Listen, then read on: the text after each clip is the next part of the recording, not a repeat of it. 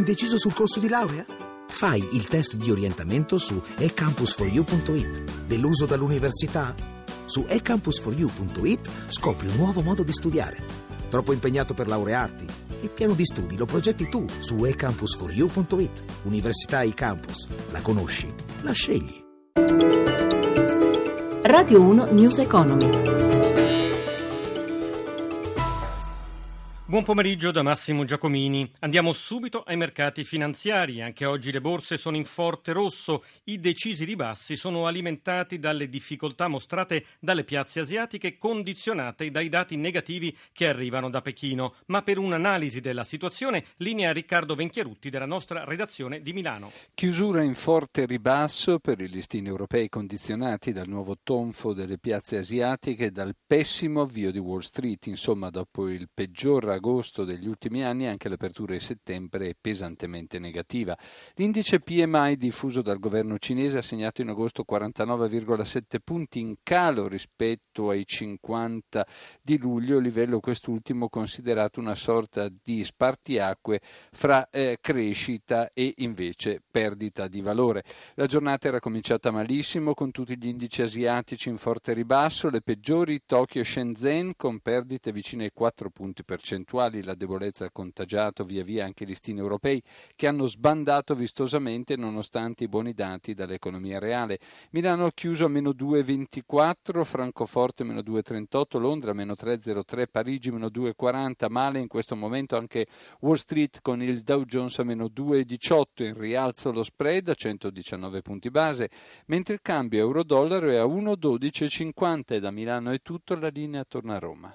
Grazie Venchiarutti e buone notizie arrivano dall'Istat. L'Istituto di Statistica ha rivisto a rialzo le stime del prodotto interno lordo. Luglio registra un marcato calo della disoccupazione. Ritoccate all'insù anche le stime sulla crescita. Sentiamo Stefano Marcucci. In totale a luglio ci sono 44.000 occupati in più rispetto a giugno e 230.000 in più rispetto al 2014. Il tasso di disoccupazione, secondo l'Istat, è in netto calo al 12%, mezzo punto sotto il dato di giugno e quasi un punto inferiore all'anno precedente. Gli occupati in Italia sono ora il 56,3%. Certo il confronto con l'Europa ci vede ancora perdenti. Nel continente la disoccupazione è al 10,9%, lontanissima la Germania con il 4,7%. Anche sulla disoccupazione giovanile il dato italiano italiano, 40,5%, pur in miglioramento di due punti e mezzo sull'anno, è ancora il terzo peggiore dell'Eurozona, dopo solo Grecia e Spagna. Il problema è ancora il sud, dove la quota dei senza lavoro supera il 20%. Buone nuove sul fronte della crescita. L'Istat rivede al rialzo l'andamento del PIL nel secondo trimestre a più 0,3% da più 0,2%. Soddisfatto il ministro dell'economia Padoan, secondo il quale l'Italia è nella direzione giusta. Meno ottimista il presidente di Confindustria Squinzi. Questa debole crescita crescita, dice Squinzi, non è merito nostro, ma del basso prezzo del petrolio.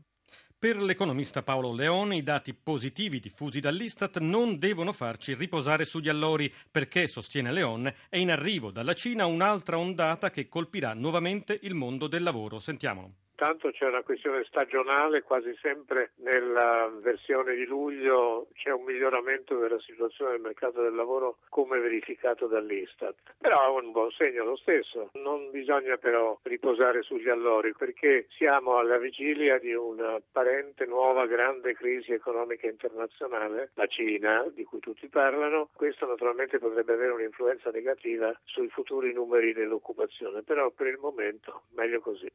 Sarà l'italiana Enel Green Power il maggiore produttore di energia solare del Brasile. L'annuncio è stato dato dalla stessa società guidata dall'amministratore delegato Francesco Venturini che ha vinto una gara pubblica per la costruzione di una serie di impianti. Roberto Pippan lo ha intervistato.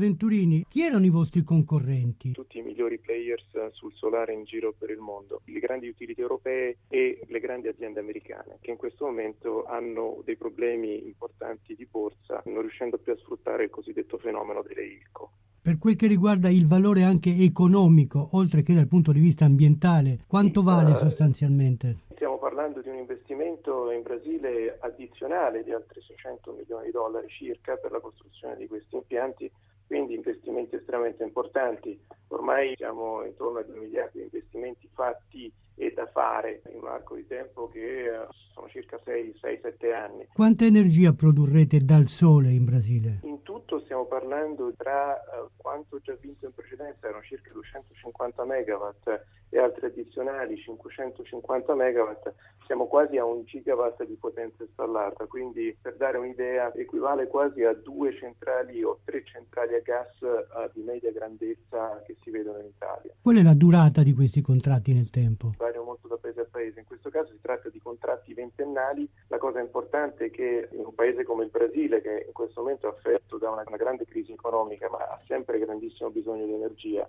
e con una moneta che si sta svalutando in particolare nei confronti dell'euro e del dollaro sono contratti tutti che sono legati all'inflazione, quindi per un investitore di lunga durata come siamo noi i contratti sono molto buoni perché, ripeto, già il valore iniziale è ottimo, il rivalutano nel tempo con l'inflazione ci permette di dare grande sicurezza ai nostri investitori. Quindi voi non rischiate assolutamente niente. Il Brasile sta puntando quindi sulle energie pulite, lo sta facendo in maniera adeguata anche l'Italia? Secondo me sì, nel senso che l'Italia ha fatto tantissimo negli anni passati per passare a fonti alternative di energia e i risultati si stanno vedendo in maniera molto importante con una riduzione del costo dell'energia che si è quasi dimezzato negli ultimi quattro anni. Secondo me va fatto ancora di più, non bisogna più fermarsi, questa è sicuramente la maniera di produrre energia del futuro. L'Italia si è ben posizionata, non deve spaventarsi, deve continuare su questa strada perché ci dà un vantaggio competitivo, ci permette di abbattere il costo dell'energia,